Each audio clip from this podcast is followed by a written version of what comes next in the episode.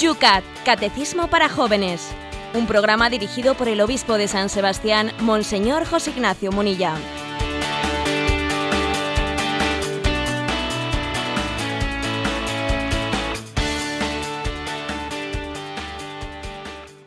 todos los que una mañana más, otra mañana lluviosa, la que nos acoge hoy en San Sebastián, pero la que no va a cambiar ni nuestro ánimo ni nuestra alegría de poder estar una mañana más con todos vosotros en este espacio eh, para todos, pero muy especialmente dedicado a los jóvenes, aquellos que a esta hora de la mañana buscan formación, no solo compañía, la mejor compañía, la de Radio María, pero también sobre todo desgranando día a día los puntos del Yucat, el catecismo de los jóvenes.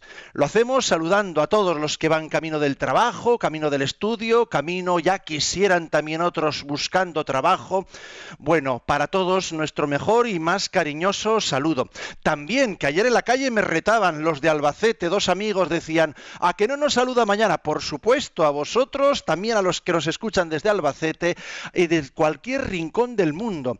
Por cierto, a los que nos escuchan desde fuera, que los tenemos muy callados, aunque no sean usuarios de las redes sociales. También tenemos un correo electrónico, el yucat, youcat, arroba radiomaria.es, donde también nos pueden decir desde dónde nos sintonizan. Y nunca, nunca nos olvidamos, porque son más y más cada día los que se bajan el programa del podcast de Radio María y no nos escuchan a esta hora en directo, pero también a ellos les saludamos, porque cuando pueden, en sus quehaceres, bueno, pues ahí también se lo llevan a sus distintos sistemas y después no solo escuchan, sino también les invitamos a que participen en las redes sociales, porque a ellos les dedicamos siempre los primeros minutos del programa. Hoy tenemos, como todos los días, con nosotros eh, al obispo de San Sebastián, pero si aquí estábamos lloviendo, eh, por Madrid me decían hace un momento a micrófono cerrado, de, estaban temblando. Yolanda, ¿cómo está Madrid? Pues con un menos un grado. Mamma mía, bueno, siempre la costa ha sido más templada, aunque sea más húmeda y lluviosa. Hoy aquí abrazamos los 8 grados vistos, los menos uno de Madrid. José Ignacio, hoy aquí en San Sebastián además tenemos visita ilustre. Buenos días. Vamos a ver. Vamos a ver. Hoy tenemos aquí en San Sebastián también aires caribeños, eh, porque tenemos con nosotros en visita al cardenal de La Habana, eh, al cardenal de La Habana, Cuba, Monseñor Jaime Ortega, que hoy visita San Sebastián, esta mañana visita el santuario de Loyola, y a la tarde, en la Catedral de San Sebastián, pues bueno, le hemos invitado a que nos dé una charla a las siete y media de la tarde, presentando pues esa gran constitución del Concilio Vaticano II, Gaudium et Spes, la Iglesia en su relación con el mundo actual. Y a las siete y media nos dará una charla y después celebraremos la Santa Misa creo que yo creo que de una manera, en un formato, en otro formato, todas las diócesis eh, en este año de la fe creo que están presentando, estamos presentando el Concilio Vaticano II. Y qué bueno es que participemos y qué bueno es que nos familiaricemos eh, con motivo de estos 50 años del Vaticano II, bueno, pues con todo el depósito, eh, con ese depósito magisterial que allí se nos, que se, nos ofreció. Tenemos pues nosotros a nuestro nivel, pues una, una ocasión muy buena hoy aquí en San Sebastián, pero cada uno, bueno, pues se sume la suya. Pues nada, ahí estaremos, ahí acudiremos y bueno, por supuesto que también aquí lo contaremos en Radio María. Pero sin pérdida de un solo segundo, nos vamos al programa de hoy, a este tu espacio que todos los días te dedica Radio María, el...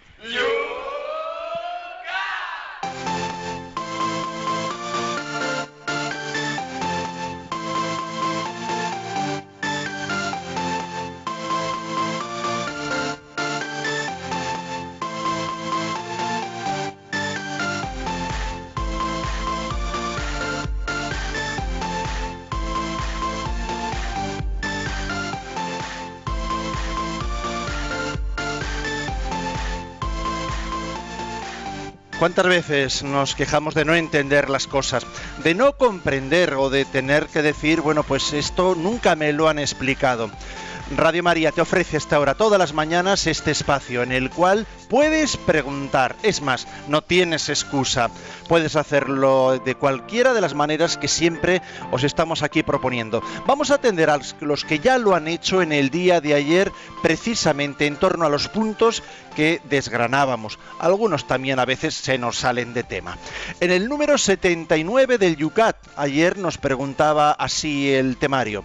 ¿Tenía Jesús un alma, un espíritu y un cuerpo como nosotros? Bueno, y en torno a ello, pues nos han llegado varias preguntas. Una de ellas dice, cuando vamos a la iglesia y nos arrodillamos ante las imágenes de Jesucristo, algunos nos dicen que somos idólatras, porque en el Antiguo Testamento se ordenaba a Israel no hacer imágenes de la divinidad. ¿Qué le respondemos? Una pregunta, José Ignacio, que nos ha salido de una u otra manera varias veces. Sí, bueno, eh, en el fondo, eh, esta, esta, cuestión, para iluminarla bien, viene bien conocer algo de historia y saber eh, pues que allá por el siglo VIII existió la crisis iconoclasta. Y la crisis iconoclasta fue pues, un episodio ocurrido en el Imperio Bizantino donde se impuso la prohibición de realizar imágenes religiosas ¿no? en todo el territorio imperial y la iglesia tuvo que enfrentarse con ello y la verdad es que aquella fue una crisis muy, grande porque no solo se proscribió hacer imágenes sino que se destruyeron gran cantidad de iconos, se blanquearon frescos, mosaicos, aquello fue muy, fue muy gordo. Bueno, ¿por qué ocurrió aquello? Pues en gran parte por presiones del Islam. Porque claro, el imperio bizantino tenía la presión del Islam, eh, que el Islam pues, eh, subraya, ¿eh? si, os fijáis, uno entra en una mezquita y allí no existe ninguna imagen, porque Dios es el, el, invisible, el infinito, ya, ya, pero perdón, es que nosotros somos cristianos y no estamos en el Antiguo Testamento. O sea, Dios se ha encarnado, ha tomado carne y se ha hecho visible. Y por lo tanto la representación de la divinidad eh, cambia totalmente, ¿no? De orientación en el momento en que Dios mismo se hace visible. Luego, una de las consecuencias de la encarnación es la visualización de Dios. O sea, Dios ha querido hacerse visible. Y por eso también el hombre, o sea, entra en la pedagogía del hombre de que necesita ver y tocar, entre comillas, ¿no? Y por lo tanto, eh, esto es lo que tenemos que responder. Una imagen es una imagen, obviamente. Yo sé muy bien que esta imagen es de escayola, es de madera, pero es como la foto que yo llevo en mi cartera. La foto no es mi madre, la foto no es mi hermana, la foto no es mi hija, pero obviamente me ayuda, ¿no? A través de lo visible a entrar en esa relación personal con ella. Desde Madrid, Fermín dice, con frecuencia pienso en que es una pena que no tengamos un cuadro, imagen o retrato de Jesús. Cada uno se lo imagina a su manera, pero no tenemos un modelo objetivo sobre cómo era la humanidad de Jesús. ¿No es esto una dificultad para creer? Apunta. Bueno, yo creo que los evangelios nos transmiten lo que necesitamos eh, saber para, eh, para poder amar a Dios.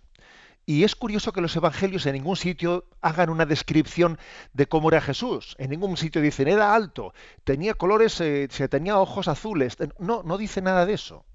O sea, no hay ninguna descripción física de Jesucristo. También es verdad que es una literatura oriental, y así como nosotros somos muy dados ¿no? a, las, eh, las, descripciones exterioristas, no así los orientales. ¿no? Luego, no lo echemos en falta. ¿eh? Eh, pues bueno, ignoramos de qué color eran los ojos de Jesús o de qué forma era su boca o su nariz, pero es que San Pablo nos dice que no conocemos a Jesús según la carne. Y el beato angélico, fue pues un beato pues un pintor no ah, que aparte de aparte de su santidad fray angélico pues eh, en el siglo XIV pues se caracterizó eh, por ser pues, por ser alguien que aportó mucho al arte no pues el beato angélico decía que quien quiera pintar a Cristo solo tiene un procedimiento vivir con Cristo. O sea, vamos a vivir con... la clave no está en la estética exterior, ¿no? Sino en que los pintores, los que han intentado pintar a, Jesucristo, como decía Fray Angélico, tienen que intentar hacerlo no únicamente desde un modelo estético, sino intentando vivir como Cristo para representarle. Los pintores, eh, en la Edad Media, en el Renacimiento incluso, ayunaban, hacían penitencia para que cuando se pusiesen a pintar eh, se fuesen de alguna manera instrumento del Señor para poder representar su humanidad, ¿no? Es decir, que no tengamos, no, nos importe mucho, pues, en la descripción exteriorista, porque la clave está en que su humanidad, eh, su humanidad es la presencia, la presencia real de Dios junto a nosotros, y quizás si no tenemos un cuadro o una foto ¿no? de este era Jesús, en el fondo es porque cada uno de nuestros rostros debe ser capaz de representarle. O sea, Jesús se parece a mí, Jesús se parece a ti, Jesús se parece al otro. ¿Eh? Vamos a sacar esta consecuencia ¿no? de, de esta referencia, digamos, física o artística de Jesús aunque no deja de impresionar también la, aquella imagen que la NASA, ¿verdad?, sacó en torno a los eh, estudios que se hicieron de la sábana santa. Ciertamente, es una aproximación que somos conscientes de que, sin que forme parte de la fe de la Iglesia, pero bueno, pues es una aproximación que nos ayuda mucho a todos. Vamos a ver, desde Soria, Jesús García plantea, ¿para qué le sirvió el alma divina si no hizo alarde de su categoría divina y se despojó de su rango? Suena Filipenses. Sí, fueron Filipenses. Vamos a ver. El alma divina, que yo me imagino que el oyente se habrá equivocado al formularlo, eh, se refería a la, bueno, Jesús tiene alma humana, tiene cuerpo y alma humana. Me imagino que el oyente quiere decir de qué, de qué le sirvió la condición divina si se despojó de ella, si se despojó de su rango para salvarnos. Eh, sí, pero precisamente la salvación consiste en que siendo Dios eh, nos salva como hombre. Pero si solamente fuese hombre, no podría salvarnos. ¿eh? Esto que nos quede claro. ¿eh? Si Jesús fuese meramente un hombre, no hubiese podido salvarnos, porque un hombre me puede comprender, un hombre me puede, eh, puede estar muy cerca de mí, pero no puede salvarme. Como Dios que es, me salva, como hombre que es, me comprende. Entonces, eh, tengámoslo claro, aunque él quiso despojarse, ¿no? O sea, él no quiso hacer alarde de su categoría de Dios, sino que buscó el camino de la humillación y de la cruz, pero si no hubiese sido Dios, no podría salvarme. Un hombre puede ser, ¿eh? puede estar muy cercano a mí, ya, muy cercano, pero no me salva, no tiene la capacidad, ¿no?, de redimir al hombre. En el punto siguiente, ayer hablábamos de la Virgen, porque el número 80 nos decía por qué es Virgen María. Y Antonio García nos decía, no me imagino a la Madre de Dios ignorante, como si cualquier otro santo fundador de una institución eclesial supiese más de Dios que ella. Pienso que de una, eh, una manera de responder a la pregunta por qué es Virgen María es la de hacernos la siguiente pregunta. Si yo fuera Dios, ¿cómo haría mi madre? ¿Es correcto? Pregunta. Bueno, mm, vamos a ver, ¿no? Si yo fuese Dios, ¿cómo haría mi madre? Quizás esa pregunta yo la utilizaría especialmente para el tema de la Inmaculada. ¿eh? Es decir, Dios ha querido prepararle a María, Inmaculada, Santa, sin pecado, eh, precisamente para que fuese, ¿no? Una, una adecuada madre para, para, el Santo de Dios. O sea, quiso prepararle a María eh, tener una digna morada, así se dice en la liturgia. Quiso tener, la hizo inmaculada para que Jesús, el Santo de Dios, tuviese una digna morada, ¿no? Yo solo referiría más de la Inmaculada. Quizás en el caso de la Virgen María, em, Jesús en, el fondo no, no, la, no la hizo virgen pensando, pensando en él, sino más bien en la pedagogía en la pedagogía, yo por lo menos así lo quise explicarlo en el día de ayer, ¿no? En la pedagogía que nosotros necesitamos, ¿no? En el, hecho de que María sea virgen, de que la concepción de Jesucristo haya sido virginal, se traduce en una clara catequesis para que nosotros entendamos, para que entendamos que Jesucristo no solo es hombre, sino que es Dios, es verdadero hombre porque ha tomado carne de las entrañas de la Virgen María, y es verdadero Dios porque también eso está significado en la concepción virginal no, no ha sido concebido de varón, sino por obra del Espíritu Santo. Vamos a ver, eh, Javier nos dice, la tradición cristiana ha interpretado la profecía de Ezequiel como la perpetua virginidad de María. Esta puerta, dice así, nos copia literalmente Ezequiel 44, esta puerta ha de estar cerrada, no se abrirá ni entrará por ella hombre alguno, porque ha entrado Yahvé, Dios de Israel. Bueno, hay que distinguir, ¿eh? hay que distinguir lo que son un poco una exégesis de un texto, de una aplicación que la tradición cristiana ha hecho de un texto. ¿no? Ese texto de Ezequiel 44.2 ¿eh? dice, no se abrirá ni entrará por ella hombre alguno, porque por esta puerta ha entrado Yahvé. Bien, es un texto que, está referido al tema del templo de Dios. Hay una puerta que es sagrada por la que, eh, por la que no entra nadie. Bueno, esa se aplica, ¿eh? o sea, aplicamos este texto al misterio de la virginidad de María. Bueno, es una aplicación de un texto. Bien, pero no, podríamos afirmar explícitamente que en ese texto de Ezequiel estaba hablando de la virginidad de María. ¿eh? O sea, digamos, es una manera de hacer exégesis pues, pues un poco más simbólica. más simbólica. El texto, eh, el texto del Antiguo Testamento que, eh, es generalmente referido, pues es el de Isaías 7:14, eh, que es el texto pues el, que, el propio Nuevo Testamento cita para, para, buscar una fundamentación escriturística a la virginidad de María. Dice, mm, el Señor volvió a hablar a Haz y le dijo, Pide un signo al Señor tu Dios, en lo hondo del abismo, en lo alto del cielo.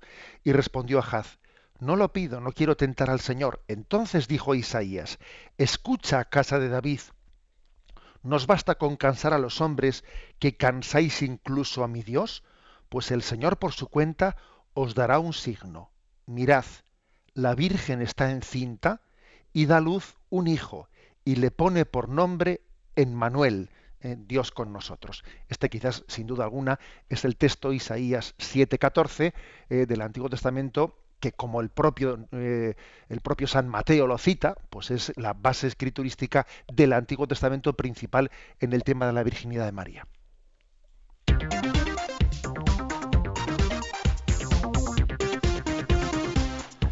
8 y 17 minutos, 7 y 17 minutos para los que nos escucháis en directo desde las Islas Canarias. Vamos a comenzar el punto de hoy dedicado para este primer momento. Dos van a ser los puntos que hoy desgranamos del Yucat. El número 81, seguimos de la mano de la Virgen Nuestra Madre, la Señora de esta casa, Radio María. Dice así el 81, ¿tuvo María otros hijos además de Jesús? Y la respuesta es contundente, dice el Yucat, no. Jesús es el único hijo carnal de María. Ya en la iglesia primitiva se partía de la base de la virginidad perpetua de María, lo que excluía a hermanos carnales de Jesús. En arameo, la lengua materna de Jesús, hay una única palabra para hermano, hermana, primo y prima. Cuando en los evangelios se habla de hermanos y hermanas de Jesús, como por ejemplo en Marcos 3, 31, 35, se trata de parientes cercanos de Jesús. Bueno, pues eh, es un tema práctico que además tiene su actualidad grande por el hecho de que también eh, se ha puesto de moda en los últimos años una serie de literatura exotérica que, bueno, pues que hace todo tipo de películas. ¿eh? que no únicamente le buscan a Jesucristo hermanos, sino que hasta casi le buscan eh, pues una, una, esposa, una querida, o sea, es tremendo. ¿eh? Tenemos que reconocer que es ridículo, pero es increíble ¿no? cómo se ha extendido la, literatura esotérica que pretende ¿no? reinterpretar algunos pasajes y luego buscar apócrifos y luego bueno, añadir novela, etcétera, etcétera. Desde, desde los primeros siglos, desde los primeros siglos eso tiene un gran valor tiene un gran valor ver eh, cómo han leído los evangelios aquellos que estaban tan cerca de Jesucristo. Se afirmó siempre la virginidad de María. Y además se afirmó en un sentido eh, global. Y se fue especificando, virgen antes del parto, virgen en el parto, virgen después del parto. ¿eh? pues es que en el concilio de Constantinopla, el propio San León Magno, el concilio de Letrán, eh, bueno, es que en los primeros siglos mm, está claramente, claramente afirmado. A María se la llamaba en la liturgia la siempre virgen. ¿eh? La siempre virgen. Eh, nosotros quizás en España, como resulta que a María la llamamos Virgen, Virgen María, sin darnos cuenta casi de que estamos diciendo que es Virgen, igual eh, somos, somos la nación, la tradición católica que más subraya el término Virgen, porque por ejemplo en, en Italia le llaman la Madonna, la Señora. ¿eh? Y nosotros, claro, al llamarle Virgen María, casi hemos hecho de la palabra virgen pues como si fuese una, una palabra que, que, no significa nada. Mm, no, no, perdón. Eh, que, nuestra tradición diga Virgen María es subrayar, ¿no? Subrayar el que haya sido totalmente desposada, desposada con Dios. Es acercarnos al misterio de María desde el punto de vista de un desposorio.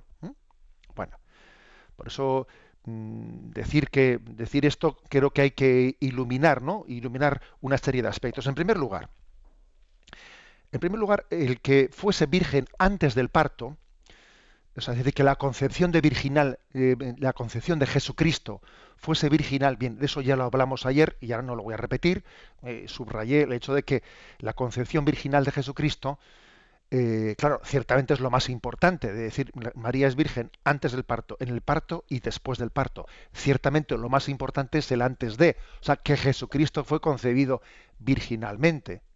¿Por qué? Pues porque eh, es la forma más adecuada, decíamos, pues para que significar y pedagógicamente que entendamos que este que nace de María no solo es hombre, sino que tiene una condición divina, plenamente divina y al mismo tiempo plenamente humana. Bien, pero también es virgen en el parto y después del parto. ¿Por qué en el parto? Bueno, porque digamos que una de las consecuencias del pecado original según narra el Génesis, es parirás con dolor. Y María fue preservada del pecado original, es inmaculada. Y Dios quiso que ella estuviese preservada de las consecuencias del pecado original. ¿Eh? Fijaros, por ejemplo, que también confesamos que María es asunta a los cielos en cuerpo y alma, es decir, su cuerpo no ha sufrido la corrupción que es propia del pecado original. O sea, el, el parto el parirá sin dolor, o sea, ese, parto virginal de María, está en unión, en consecuencia también con esa asunción de María a los cielos en cuerpo y alma. Ella no está preservada de las consecuencias del pecado original, es decir, no sufrió la corrupción de la carne. Bueno, em, tenemos, vamos, hasta textos de San Ignacio de Antioquía del siglo I, fijaros bien, ¿eh? Entre el siglo I y el siglo II, que habla del parto virginal de María. ¿eh? Habla San Ignacio de Antioquía en el, a finales del siglo I del parto de María virginal como de uno de los tres misterios escondidos de Dios, fijaros bien. Bueno, bien, y el y por último, hemos dicho mm, mm, virgen antes del parto, en el parto. Bueno, perdón, ¿en qué consiste la virginidad en el parto? A ver, la Iglesia nunca ha llegado a definir ¿eh? nunca ha llegado a definir eh, pues la virginidad en el parto consiste en que físicamente no no lo ha, no ha descrito eh, no, no, entra en nuestro campo sencillamente es suficiente con decir pues que, que, de una manera milagrosa Dios llevó adelante ese parto sin la corrupción de la carne ha habido pues mm, formas hermosas de describirlo. Eh, mm, la tradición, por ejemplo, ha dicho como un rayo de luz atraviesa un cristal sin romperlo. Así fue el nacimiento de Jesús del seno de María. Bien, pero digamos dogmáticamente la Iglesia no ha entrado en definiciones, ¿no? De decir, a ver, físicamente consiste en esto, no lo sabemos. ¿eh? Baste afirmar pues que es un parto milagroso, pues por por el, eh, el milagro que está aconteciendo en ese momento, ¿no? que Dios hecho hombre venga a nosotros a través de, a través de María. Y luego viene el, el, tercer aspecto, virgen antes del parto, virgen en el parto, virgen después del parto. ¿Qué supone lo de virgen después del parto? Pues que Jesús fue hijo único, que María no tuvo, no tuvo relación con José no únicamente antes de haber concebido a Jesús, sino tampoco después de ello. Cosa que, por cierto, uno intuye que cuando se acerca a los textos, a los textos del Evangelio, allí y, el ángel le anuncia a María que va a ser madre de Dios, ella que va a concebir, ¿no? Eh, ella dice, ¿cómo será eso? Pues no conozco varón. Hombre, María, ¿estás desposada con José? Pues parece que lo lógico es que se esté refiriendo a José. Ya, claro, es que cuando María responde, ¿cómo será eso? Pues no conozco varón, Claro, está mm, entreviéndose que así lo ha entendido, ¿no? Una parte muy importante de la tradición, se está intuyendo que María tenía una intención de consagración virginal dentro de ese desposorio con José. cosa que a nosotros nos puede resultar rara, pero que incluso, fijaros bien, hemos ido conociendo que en aquel, ¿eh? en aquel contexto judío existía tal cosa. ¿eh? Dentro de las comunidades del Qumran ¿eh? existía también esa vida celibataria con una estructura externa de matrimonio. O sea que ese cómo será eso, pues no conozco varón, parece dar a intuir que María estaba, ¿no? estaba comprometida para casarse con José, pero que ambos tenían, ¿no? habían recibido de Dios una, una vocación eh, a vivir mm, virginalmente consagrados a Dios, aunque en esa estructura exterior de matrimonio, porque en ese, en ese tiempo no existían las comunidades cenobíticas o las comunidades célibes, como posteriormente surgieron. Bueno, esta es el, eh, una, una, primera explicación. Pero claro, la pregunta es, bueno, pero no hay muchos textos en los que se dice que los hermanos de Jesús, por ejemplo, Marcos 3, 31 dice, llegan su madre y sus hermanos y se quedaron fuera y le mandaron llamar, ¿no? Y le dijeron, tu madre y tus hermanos están fuera y te buscan. Vamos a ver, ¿no hay textos en los que se habla de los hermanos de Jesús?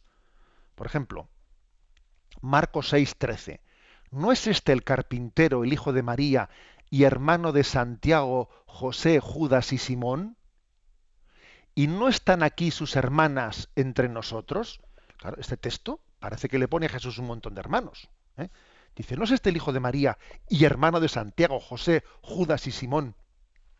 Vamos a ver. Mm, hay que decir claramente, ¿no? Claramente lo siguiente. Es decir, en el idioma arameo no existía la distinción entre hermano y primo. Era una concepción eh, es, una concepción, digamos, mm, de familia extensa. Nosotros tenemos una, clara frontera entre, entre familia, ¿no? Mm, la familia nuclear de padre, madre e hijos y el resto. Hay una frontera muy grande. En, aquel contexto semítico esa frontera no es tan, tan, eh, tan determinante. O sea, entre, entre hijos y sobrinos hay poca distancia. Las familias vivían eh, de una manera mucho más comunitaria, como también nosotros no hace tantos años. ¿eh? O sea que muchas familias que me estáis escuchando, dice, aquí yo crié a los sobrinos como si fuesen hijos míos. Eso ha sido muy frecuente también en la tradición española. Hasta el punto de que en arameo no existe la distinción entre la palabra hermano o primo.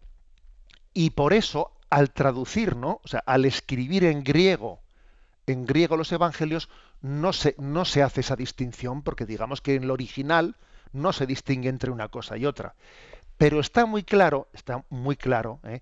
pues hombre, que estamos, eh, que uno ve el contexto, ve el contexto y es obvio que es, ese listado de nombres que dice ay que acabamos de leer ¿no? en Marcos 6:13 no son hermanos carnales, la prueba es que en otros, en otros versículos, por ejemplo, Mateo 27, 56 dice, María, la madre de Santiago y de José.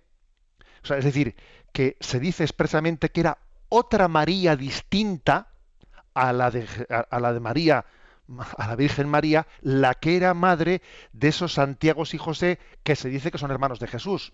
O sea, es decir, que nos consta en el Evangelio, comparando versículos, que se está llamando hermanos, ¿eh? hermanos de Jesús a primos. Nos consta, porque se dice explícitamente, fijaros, dice son hermanos de Jesús, pero nunca dice son hijos de María y de José. Eso no lo dice nunca. Son hijos de otra María. Además lo dice explícitamente. ¿eh? Dice de la otra María, dice el Evangelio, para dejar las cosas claras. ¿no? Es decir, que mm, a veces ha sido, ¿eh? ha sido mal interpretado, ha sido leído pues, estos versículos fuera de su contexto y, es muy importante conocer la historia para contextualizar y para entender que María fue virgen antes del parto, en la concepción de Jesucristo, durante el parto, en un parto milagroso, y después del parto, ¿eh? siendo, eh, siendo ella, habiendo vivido con San José, pues en esa, en esa especie de consagración virginal que ambos tuvieron, que también José, por cierto, tuvo esa vocación ¿eh?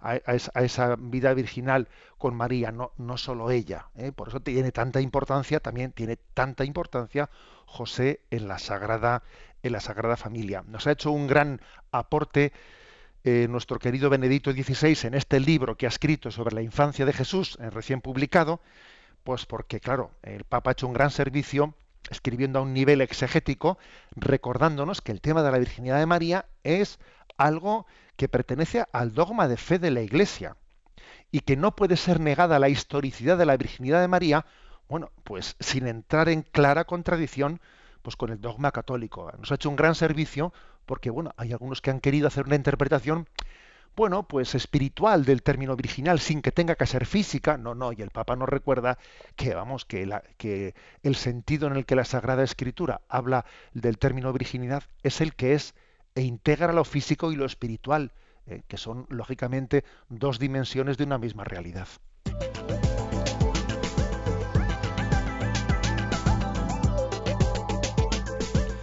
Son las 8 y 31 minutos, 7 y 31 minutos en las Islas Canarias. Sintonizas en Radio María en tu programa, el UCAT. Nos vamos a las redes sociales, ya lo sabéis, podéis ahora hacer vuestras preguntas durante el próximo tema musical que también os ofrecemos el correo electrónico permanentemente abierto yucat@radiomaria.es en Twitter muy fácil 140 caracteres para comprimir tu pregunta. Arroba obispo munilla tienes que citar. O en la página del Facebook de este espacio del Yucat que es muy fácil de buscarla también Yucat Radio María. Y el 91 153 85 50 hoy lo atiende Yolanda.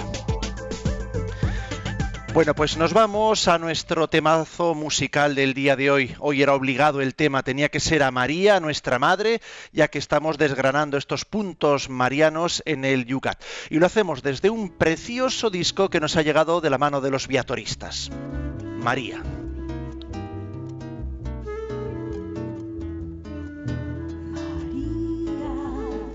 mujer sencilla del pueblo, que bien supiste ti fue a nacer. ¿Cómo escuchaste aquella voz,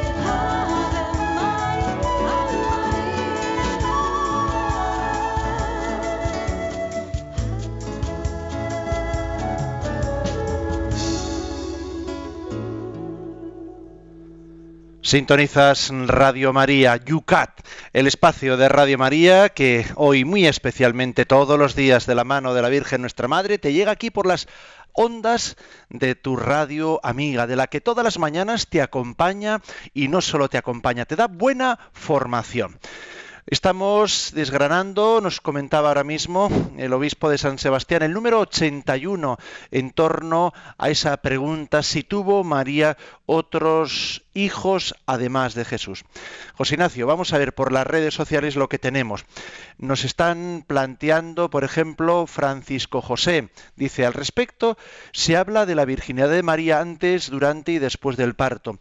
No recuerdo, dice, ningún pasaje del Evangelio que hablara al respecto.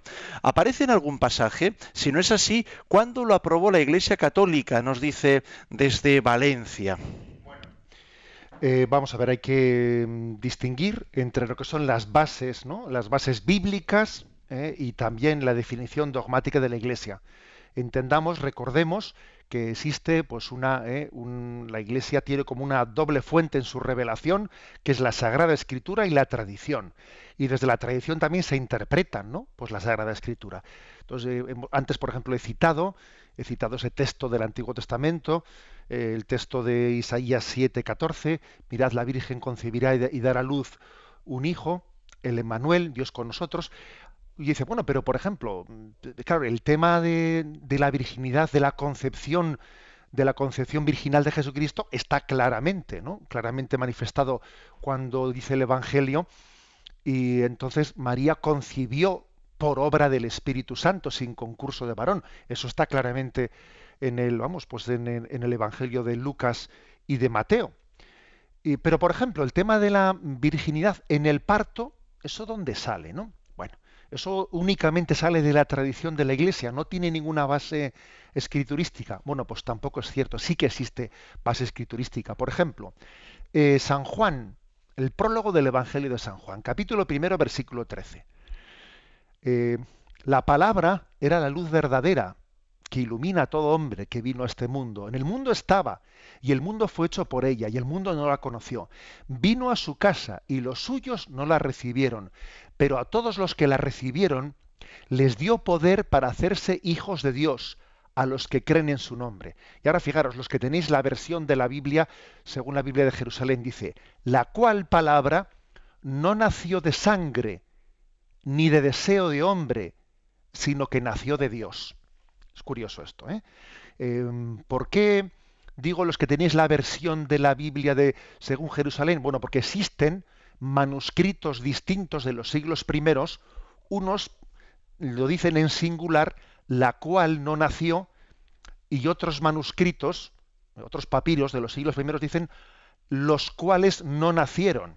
¿eh? Entonces, existe ese manuscrito que algunos exégetas dicen que es el original, ¿eh? dice, la cual no nació de sangre. Entonces, ¿a qué se refiere que la palabra no nació de sangre? Bueno, la palabra sangres, sangres en el, mm, pues en el contexto bíblico semítico se refiere a que en el parto existía eh, la impureza mm, de que alguien quedase contaminado de las sangres ¿eh? y tenía que y tenía que después que hacer una purificación mm, después de- del parto la mujer tenía que ser purificada porque había sido contaminada con las sangres. Y fíjate que dice la cual no nació de sangre ni de deseo de hombre sino que nació de Dios. Hay pues una referencia que bueno que es un, un- según muchos exégetas modernos y la prueba es que está puesto dentro de la traducción de la Biblia de Jerusalén eh, han visto que el sentido original de este texto sería el de la eh, virginidad en el parto. Como digo, no vale solo este texto, sino que es muy importante cómo la tradición lo ha interpretado. ¿eh? Pero me parece importante referirlo, aunque sea una cuestión un poco técnica, la que aquí he traído a colación, para darnos cuenta de que, claro, que existen también, ¿no? Pues bases bíblicas para lo que la tradición ha afirmado. Nos plantea Yolanda una pregunta que ha llegado al 91 153 85 50. Ha llamado Natalio de Ciecian Murcia, que frecuenta la iglesia evangélica, y nos pregunta si la Virgen tiene la capacidad de salvar a las personas. Y la otra pregunta también que ha formulado, que por qué se adora tanto la imagen de la Virgen. Bien, eh, claro, ella eh, frecuenta la iglesia evangélica y, y me imagino que eh, escuchará quizás ella la acusación de que en el catolicismo de la Virgen María se hace una idolatría de ella. Fijaros, nunca encontraremos un término que diga María la salvadora del mundo. No. María no puede salvar al hombre. Solamente Cristo es salvador. En ningún sitio eh, encontraréis la expresión que María es la salvación del mundo. No, María no es la salvación del mundo. Cristo es la salvación del mundo. ¿Mm? María es instrumento de la salvación. Eh, Cristo se sirve de ella para llevar, para llevar su salvación al mundo, pero la salvación es Cristo. ¿eh? Eh, ¿Nosotros adoramos a María? No, perdón, nosotros no adoramos a María. Adoramos a Dios. A ella la veneramos. Hacemos la distinción entre la adoración a Dios y la veneración a María. Por ejemplo, nosotros no nos arrodillamos, no hacemos una genuflexión. ¿Qué podemos entender por veneración? ¿Qué, ¿Cómo se lo podríamos traducir a Natalio que nos preguntaba? Bien, vamos a ver. La veneración es eh, mm, la conciencia de que estamos ante alguien santo que nos remite a Dios. Y la adoración es la conciencia de estar ante el Dios mismo. ¿eh? Esa es una, una, diferencia clara. La veneración es esto es algo santo, eh, esta persona es santa y me remite, ¿no? Es un, como un sacramento de mientras que la adoración es, el Dios mismo ante el cual nos postramos. Vamos eh, a terminar con el Jorge, que nos plantea desde Valencia. Dice, yo creo que en este pasaje pone de manifiesto la importancia de entender bien la cultura y el contexto de las épocas de cada libro de la Biblia, ¿no? Una lectura libre, sin algo de formación, tiene riesgos. Deberíamos potenciar la formación bíblica entre los adultos, entre los católicos, nos dice. Muy claro, es muy claro lo que dice el oyente y además una formación bíblica, fijaros bien, siempre eh, necesita necesita estar continuamente contrastándose con la tradición de la Iglesia. O sea, el, el, riesgo es una lectura bíblica, una lectura por libre, una libre interpretación de la Sagrada Escritura. Si hacemos una libre interpretación de la Sagrada Escritura, va a haber tantas interpretaciones bíblicas como lectores. Claro, por eso Dios ha tenido misericordia de nosotros y nos ha, y, nos ha dado la tradición de la Iglesia y la asistencia del Espíritu Santo en la tradición de la Iglesia para poder leer, o sea, para poder hacer también una lectura comunitaria, no solo individual, no, también comunitaria ¿eh? de la Sagrada Escritura. Nosotros compaginamos la lectura comunitaria desde la tradición de la Iglesia con luego la lectura personal de cada uno de nosotros. Está muy interesante el punto, daría para mucho, pero es que tenemos que continuar porque se nos va el tiempo, 8 y 42 minutos y todavía nos queda otro interesante punto. El número 82 del Yucat, que dice, ¿no es escandaloso llamar a María Madre de Dios? Esta es la respuesta. No, no es escandaloso. ¿eh? Quien llama a María Madre de Dios confiesa con ello que su Hijo Jesús es Dios.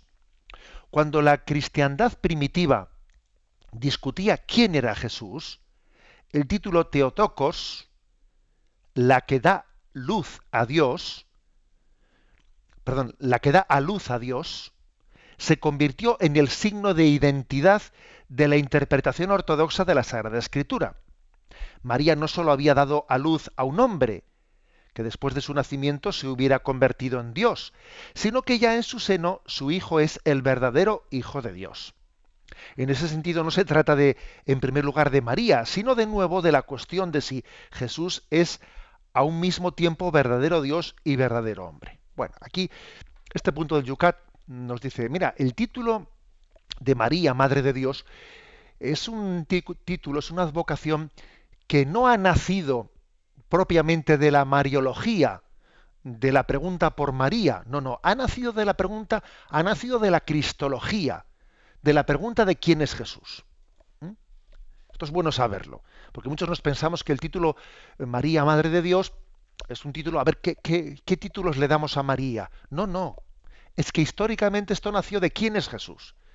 La pregunta era, vamos a ver, este Jesús, este Jesús, eh, después de haber nacido, eh, fue mm, adoptado por Dios, como algunos interpretaron, una especie de adopcionismo.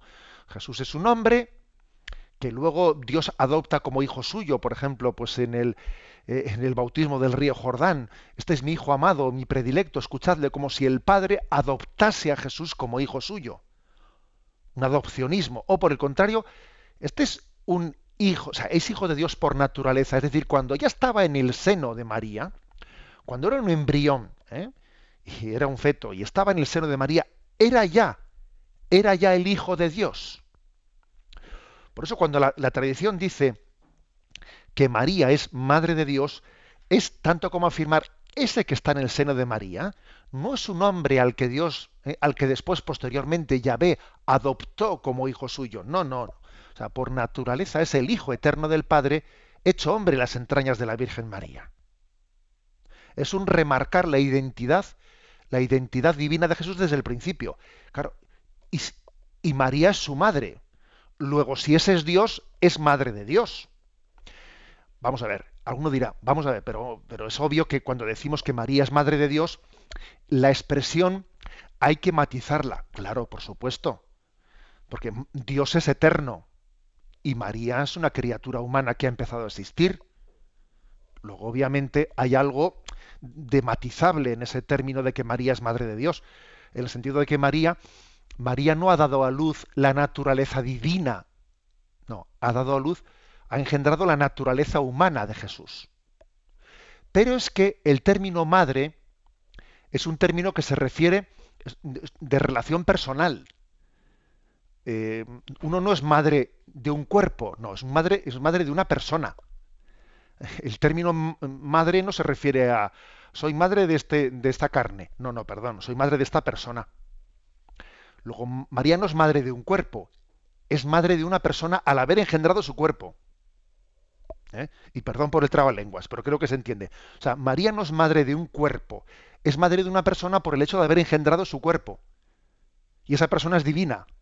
Y entonces, por haber engendrado el cuerpo humano, en la encarnación pasa a ser, pasa a ser, no lo era antes, claro, antes no lo era, pero al engendrar el cuerpo de Jesucristo, al engendrar a Jesucristo, el verbo, el verbo hecho carne, pasa a ser madre de Dios. Porque es que en Jesús no hay dos personas, no hay más que una.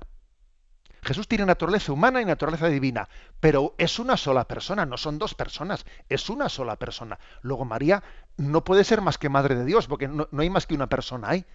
Es madre de Dios al haber engendrado el cuerpo en la encarnación. Bueno, pues esto, como digo, es, supone que no, no es ninguna incorrección, ¿eh? ninguna incorrección el haber afirmado ¿eh? esta expresión, María es madre de Dios. Teotocos, la que da luz a Dios, ¿eh? la, que, la, que, la que le da luz, pues porque no es que pase a ser Dios después de haber nacido, no, no, es que, es que le da, o sea, el momento de su concepción ya es Dios. ¿Mm? O sea, ese, primer embrión, ¿eh?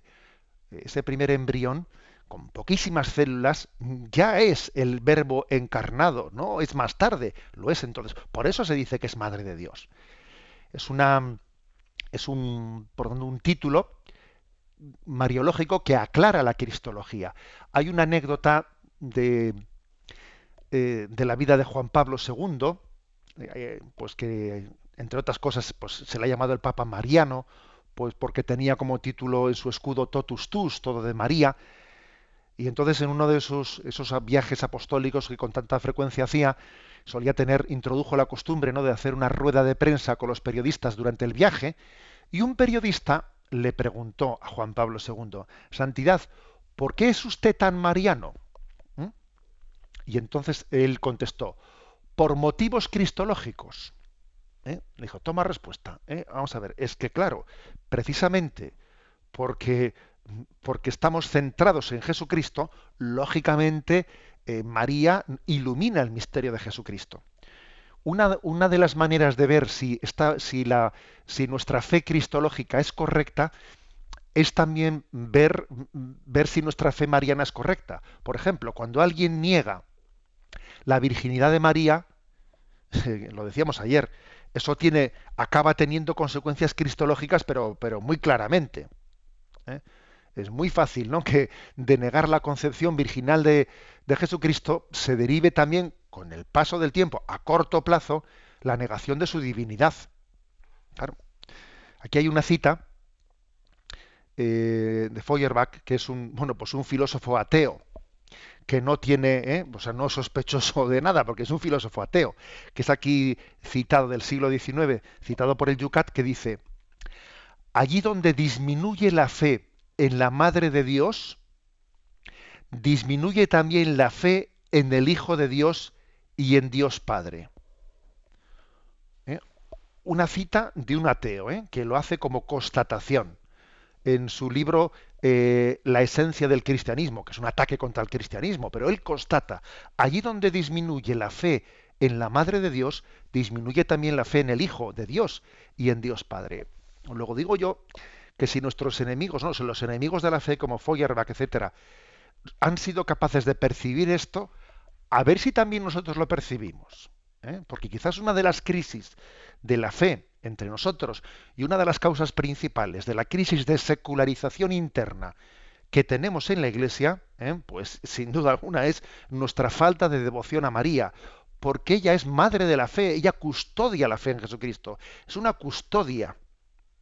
Igual que la custodia, ¿no? Ese, ese instrumento litúrgico guarda a la Eucaristía María, guarda la Cristología.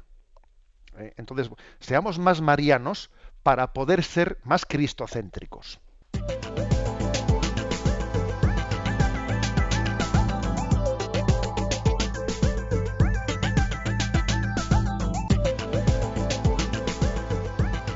En estos últimos minutos del programa volvemos a abrir nuestras redes sociales para que en torno al punto que acabamos de compartir también puedan suscitarse preguntas. ¿No es escandaloso llamar a María Madre de Dios?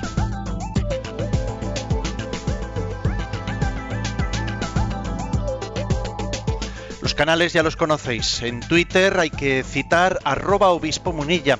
En Facebook puedes hacerlo, debes de hacerlo. En la misma pregunta donde se explica y copiamos la explicación del Yucat. Y también el correo permanentemente abierto yucat arroba radiomaria.es. Y vamos para adelante, José Ignacio. Yo no sé aquí si lo que Pilar en Facebook nos está diciendo, Pilar Pérez, vamos a ver si es exacto o tenemos que matizarlo un poco. Dice, claro que es verdadero Dios y verdadero hombre, porque nació de María, y verdadero Dios, porque obedeció al Padre. Obedeció a Dios, al igual que si nosotros obedecemos a Jesucristo y cumplimos los mandamientos y amamos como Jesucristo amó también, seremos hijos de Dios. Aquí no sé si queda claro, José Ignacio, si la obediencia es lo que nos hace hijos de Dios. Vamos a ver, em, sí que creo que puede, ¿no? Esa expresión que utiliza Pilar, pues puede ser malentendida. Es decir, mm, Jesucristo es hijo de Dios no por gracia, como somos nosotros, sino por naturaleza. ¿eh? O sea, nosotros recibimos la gracia de ser hijos por gracia, pero es que Él lo es por naturaleza. Por eso a Jesucristo se le llama el Hijo único de Dios. ¿Por qué se le dice Hijo único si también nosotros después somos hijos de Dios? Hombre, porque nosotros lo somos por gracia, por participación, pero no por naturaleza. ¿eh? Entonces, mm, claro, nosotros, él, no es que fue hijo porque obedeció, sino más bien al revés, obedeció porque era hijo. ¿eh? Vamos a ver, nosotros, sin embargo, sin embargo, es verdad que obedeciendo, siendo fieles a la llamada de Dios, siendo fieles a la gracia, eh, a la gracia, crecemos en la filiación divina. ¿eh? Nuestro ser hijos va creciendo en la medida en que vamos siendo más fieles a Dios. ¿Eh? Pero claro, no podemos, por lo tanto, digamos, equiparar nuestro ser hijos de Dios del de Jesucristo, porque el suyo es por naturaleza y es ofrecido a nosotros por gracia. Entonces, digamos que en la obediencia, en el seguimiento a Jesucristo, va creciendo nuestra, digamos, nuestra condición de hijos. Nos coincide en una misma pregunta por dos canales. En el 91 153 85 50, Elba de Madrid hace la misma pregunta que veo que también nos llega a través del correo electrónico yucat En este caso es eh, no nos dice desde dónde, Jordana. Dice, como estamos hablando, están haciendo referencia al punto anterior, pero ya que coinciden en la misma preocupación, vamos a compartirla.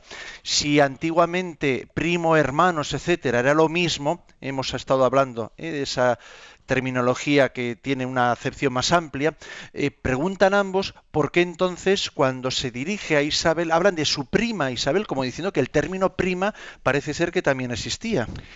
Sí, porque vamos a ver, porque eh, está bien, tenemos oyentes espabilados. ¿eh? Sí, sí, sí, sí. Tenemos oyentes espabilados, está bien, muy bien. Vamos a ver, porque es que el Evangelio está escrito en griego, no en arameo. Y en griego sí existe la distinción hermano y primo. En griego sí existe. En, es en arameo donde no existe. ¿Y qué ocurre? Que los evangelios, aunque nosotros los tenemos en griego, los evangelios, o sea, han sido poner por escrito la tradición oral. La tradición oral, eh, o sea, antes han sido relatos de la primera comunidad cristiana, relatos de los apóstoles, antes de que, llegado un momento, se pusiesen en escrito, se pusiesen por escrito en griego. Entonces, los relatos no eran en griego, los relatos orales eran en arameo. De manera que cuando los relatos orales son puestos, eh, escritos en, griego, bueno, es mucho pedirle a quien, haga, a quien haga esa traducción que tenga la exactitud propia de distinguir, eh, que al traducir al griego lo distingue más o menos dependiendo, ¿eh? dependiendo del contexto. Dependiendo, por ejemplo, de que el Evangelio de Lucas es un evangelio de un griego más culto. O sea, a Lucas se le nota que era médico y como médico que eres tiene mucho más, eh, digamos, eh, es mucho más rico el, idioma, el griego de Lucas que el griego de Marcos o el griego de Mateo. Tiene el doble de términos griegos. Eh, o sea, el doble de vocabulario Lucas que Mateo y Marcos. ¿Por qué? Pues porque tenía más cultura. Entonces, él utiliza la palabra primo, que los otros no utilizan. Bien, en este sentido, creo que hay que, como veis, nuestros oyentes son espabilados, pero es que es importante que tengamos este esfuerzo de formación, ¿no? Pues para no ser después fácilmente engañados. Pero para eso tenemos este programa, el Yucat, el espacio donde podemos preguntar a través de las redes sociales o incluso también en directo a través del teléfono. José Ignacio, tenemos que irnos, pero no podemos hacerlo sin plantear los temas que mañana aquí mismo compartiremos. Vamos a ver, seguimos con María nuestra Madre. El punto 83 dice, ¿qué significa la Inmaculada Concepción de María? El punto 84, ¿fue María únicamente un instrumento de Dios? El punto 83 y 84 y terminamos recibiendo la bendición de Dios para esta jornada. La bendición de Dios Todopoderoso, Padre, Hijo y Espíritu Santo descienda sobre vosotros. Alabado sea Jesucristo.